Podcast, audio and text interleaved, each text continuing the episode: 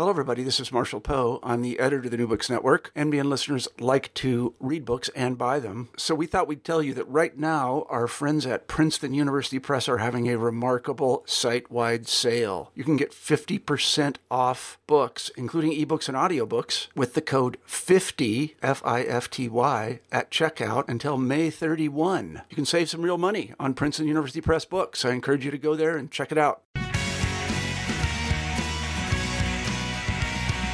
Welcome to the New Books in Political Science podcast, a special APSA podcast uh, for the end of August, uh, the American Political Science Association time of the year to meet. And in honor of that, uh, we have the real uh, exciting chance to talk to a great new uh, book author, Michele uh, Margolis, who has authored uh, from Politics to the Pews How Partisanship and the Political Environment Shape Religious Identity. Michele's book is published by the University of Chicago Press. I also have uh, today to talk to Michele about the book, a former guest uh, on the podcast, Andy Lewis, who's going to be joining the conversation. Michele and Andy, how are you both doing today? I'm great. Thanks for having me. Yeah, same here. Thanks for having us, hey, Heath.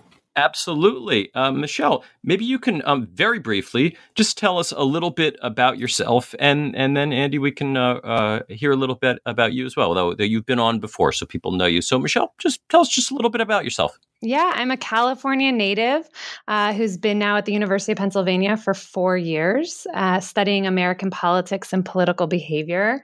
Uh, and then within that, I'm really interested in religion and politics. And I actually just got back just yesterday from five weeks of doing field work in Alabama, doing interviews with pastors, um, everyday folks, uh, political leaders, journalists, all that jazz.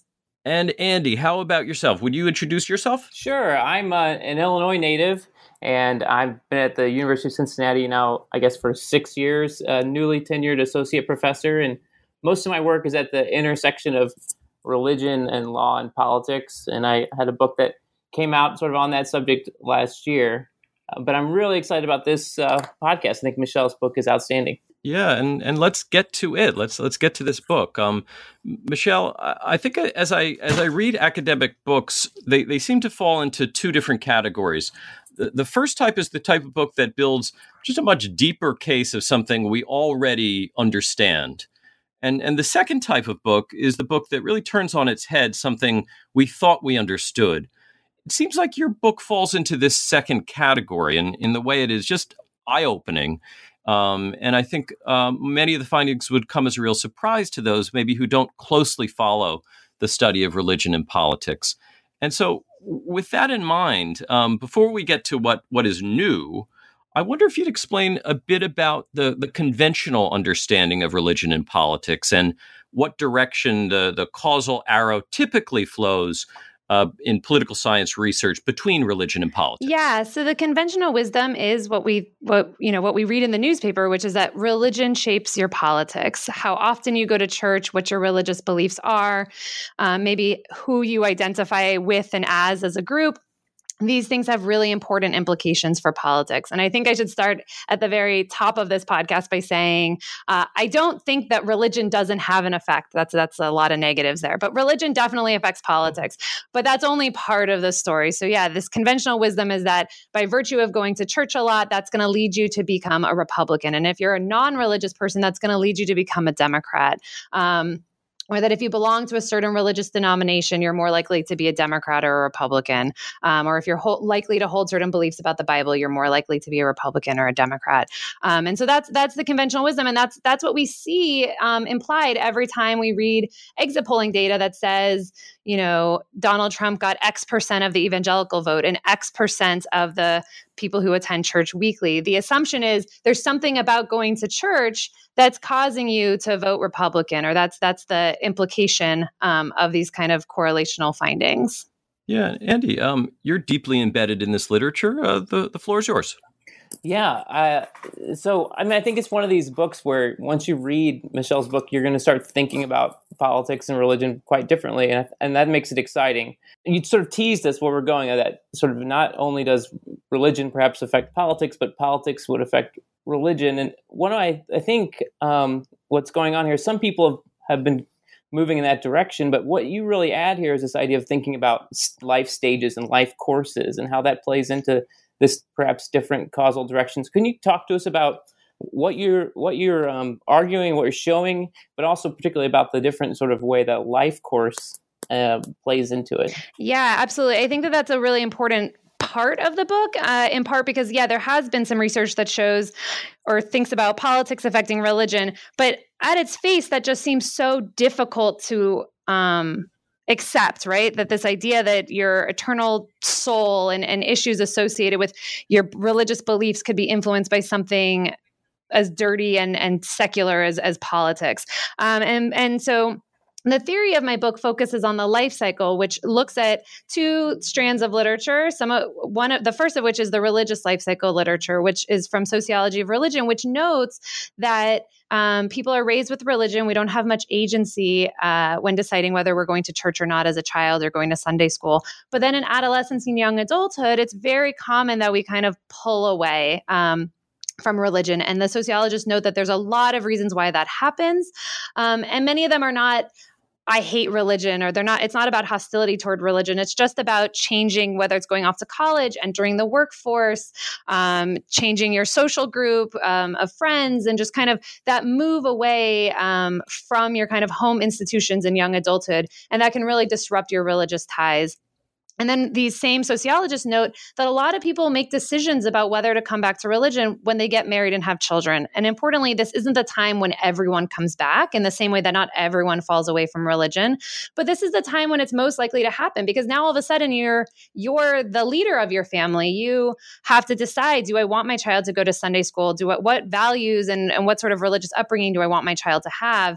Um, and this is a time when sociologists note that a lot of things are affecting your decisions about what goes into you know your children's upbringing specifically with religion and where you want to go to church and if you want to go to church and how often you want to go to church. So that's that's in a nutshell this is this this great literature from sociology but the political socialization literature which the the audience of of this podcast might be more familiar with is telling us that we know that your party identification is actually formed when you're pretty young in adolescence. Um, and young adulthood and it really solidifies and then stays pretty stable um, throughout the course of, of your life. And we know from really great research you know people like lily mason coming out that our party identification is also a strong social identity that can have really big impacts about with respect to how we see the world and how we engage with others um, and how we interpret the world around us. And so basically, the main argument is there's this time in our lives when we're making religious decisions and we're making religious decisions and we're, we're, thinking about all sorts of things and we're drawing on all sorts of our experiences and identities when making those choices. But one of them is going to be our politics because at that point we have a solidified party identification and we're going to draw on that and we're going to look to our political environment and take political cues when making these religious decisions. And so that's that's the the kind of crux of the um, of of the theoretical argument of the book that politics might not be able to affect religion all the time with all people, but there's a certain time when it's most likely to happen. And importantly, once those decisions are made, they're pretty stable after that. People's religious identities are much more stable once you've made these initial decisions, and so that that gives rise to this idea that the gaps that emerge at a certain time in your life follow through um, throughout the rest of your life, where Republicans are actually returning to religion at a higher rate than Democrats um, at this sort of critical juncture. So, Michele, what are the types of data that you use in the book to, to test this theory? Yeah, so a lot. There's a lot of data in the book, um, but it mainly focuses on two types. The first being panel data, so um, tracking the same individual at different points in time. And some of these data are, are great data um, like from Richard Niemi and and um, Kent Jennings, uh, where you're following people actually as they move from different points in their life as they move through the different stages I just described. And other and other panel data sets are closer together where you can't actually see people move within the windows or between the windows, but you see how they respond to a particular event when they're within a certain window of their life. And then the other major um, main data source that I use are experiments. And obviously, um, both panel data and experiments have their strengths and limitations. And what I think is pretty pretty great about my book is that you're there's no one silver bullet, but that you have lots of different data sources um, collected by different people or collected by myself, um, and they're all pointing in the same direction. We're all finding we're finding I'm finding similar evidence um, in each of these different ways of looking at the data. Andy, go ahead. Yeah, I, I had this uh, a, sort of a question that struck me as I was reading it. Um, there's a lot of when we talk about religion and politics, I think conservative religion and politics is like the is the primary uh, discussion point. But what sort of struck me when I was reading this is like, what are the implications for um, the religious left? And every it seems like every uh, four years, perhaps, on the election cycles, we get renewed attention to the, the religious left. And I wanted to hear like what what does your what are your findings? What do your data say to um, what we should think about the religious left and how that might play out in our politics? Yeah, so I think the religious left uh, is is super important, and I think um, I think one thing about my book that's important to consider is that I'm pretty um, agnostic, I guess, no pun intended, about how politics is affecting religion, right? So I have a chapter in my book that actually looks at the life cycle but applies it to the 1960 election and sees how Catholics and Protestants responded to Kennedy's um, nomination and, and the 1960 election. And so um, right now with the religious left, it doesn't get that much traction except for every four years where there's a there's an, a couple articles that say, will there be a religious left? And and a lot of times right. the answer is no. Uh, but if the religious left emerged as as a real political force, and the media started. Um, reporting on it as a serious um, counterweight to the religious right. And if political leaders really went after religious left voters in the same way that they go after religious conservative voters, then it could absolutely shape how uh, these sorts of people engage with religion. So right now, a lot of the people on the religious left they feel like they're this minority, and a lot of the people who I think uh, I think a lot of the people who might potentially be part of the religious left have actually just left religion. Um, but if the narrative out in the broader political environment changed, it could be that some of those more liberal people might be okay reaffiliating with with religion or being more involved with religion. Michele, if I may follow up, I was really interested in uh, you talking about how mobilization patterns, particularly and perhaps um, political knowledge patterns, might differ based on sort of um, the religious left and the religious right. And so, would you mind explaining to some of the, uh, to us what you found on the, those issues and what the data shows, and maybe perhaps what the implications are?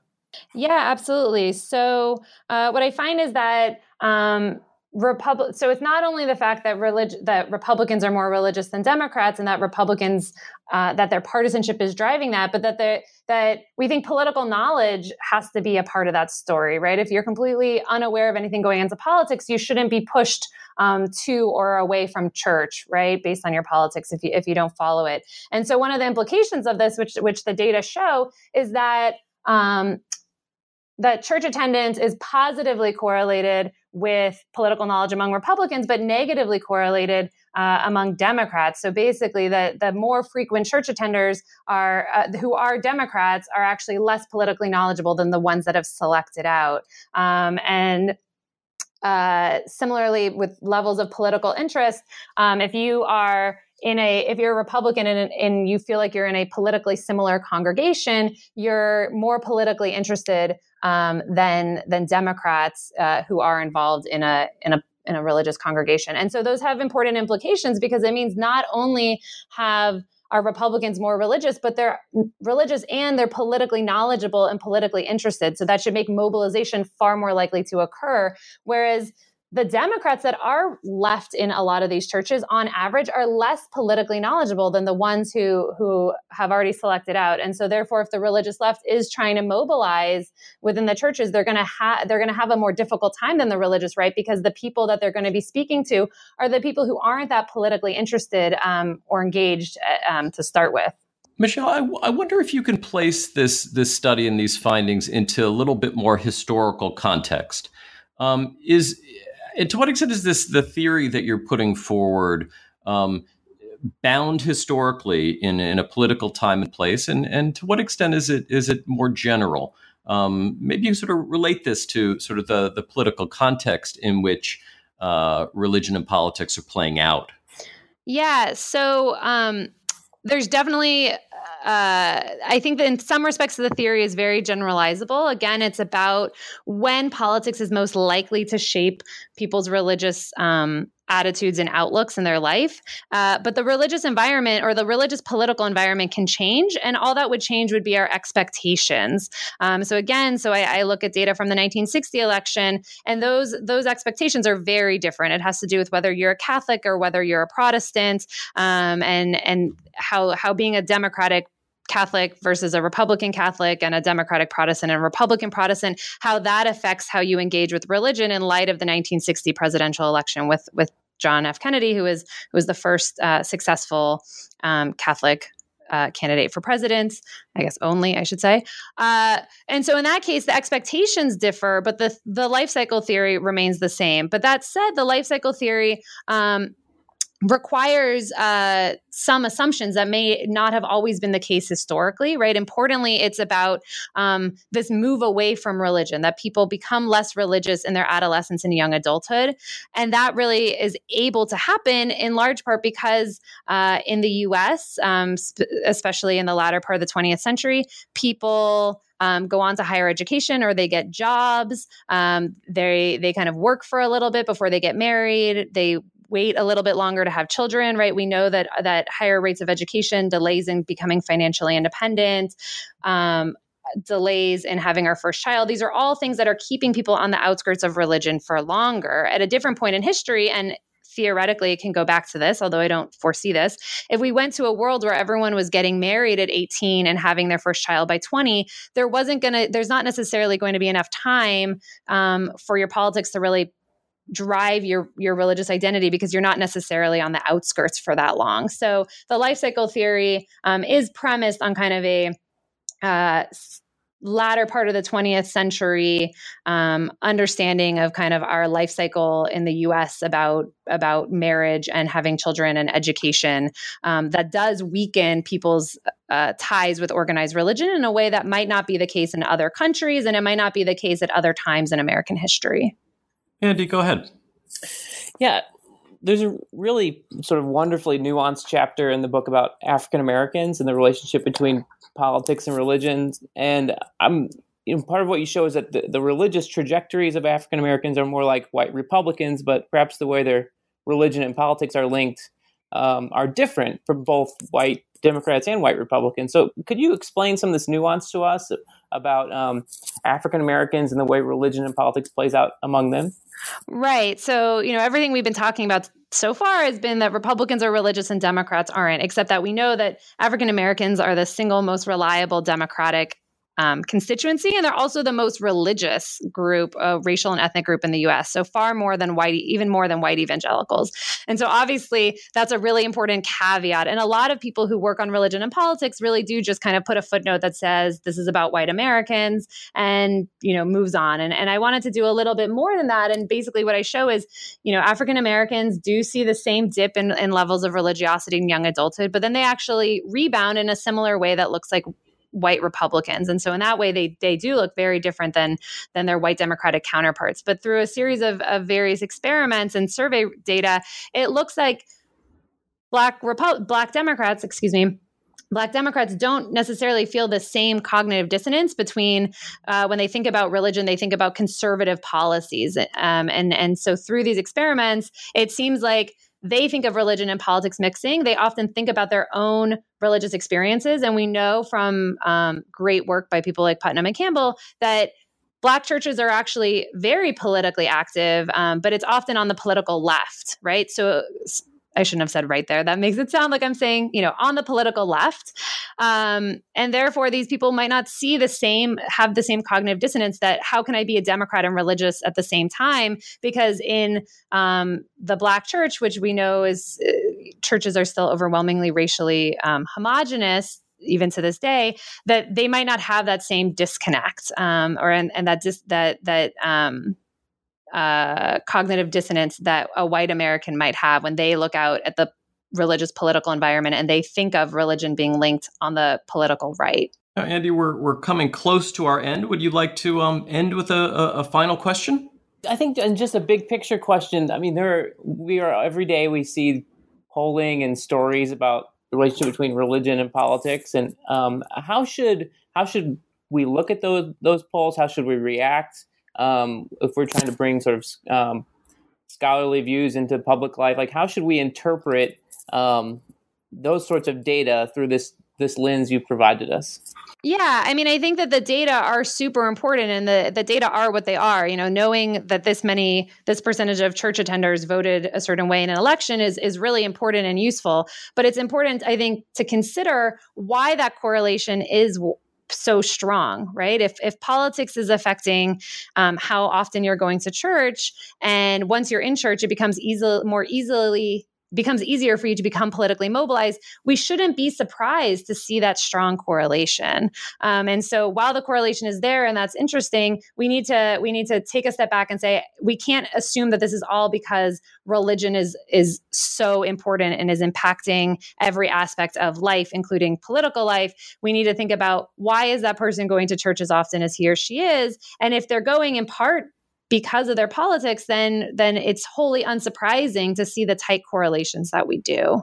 So it doesn't it doesn't negate any of the correlations, but it just um, makes us have a cautious eye toward what what the implications of those correlations mean. The uh, the conversation we've had, which has been a little bit interrupted on on occasion, um, has been about the book uh, from politics to the pews: how partisanship and the political environment shape religious identity. Uh, Michele's book is published this year by the University of Chicago Press. Uh, also with us uh, in this conversation has been Andy Lewis, who uh, is the uh, author of The Right's Turn in Conservative Christian Politics. Uh, Andy's also a contributor to the Religion in Public blog and as associate professor of political science at University of Cincinnati. Michele and Andy, thank you both so much for your time today. Thank you. Thank you, Heath.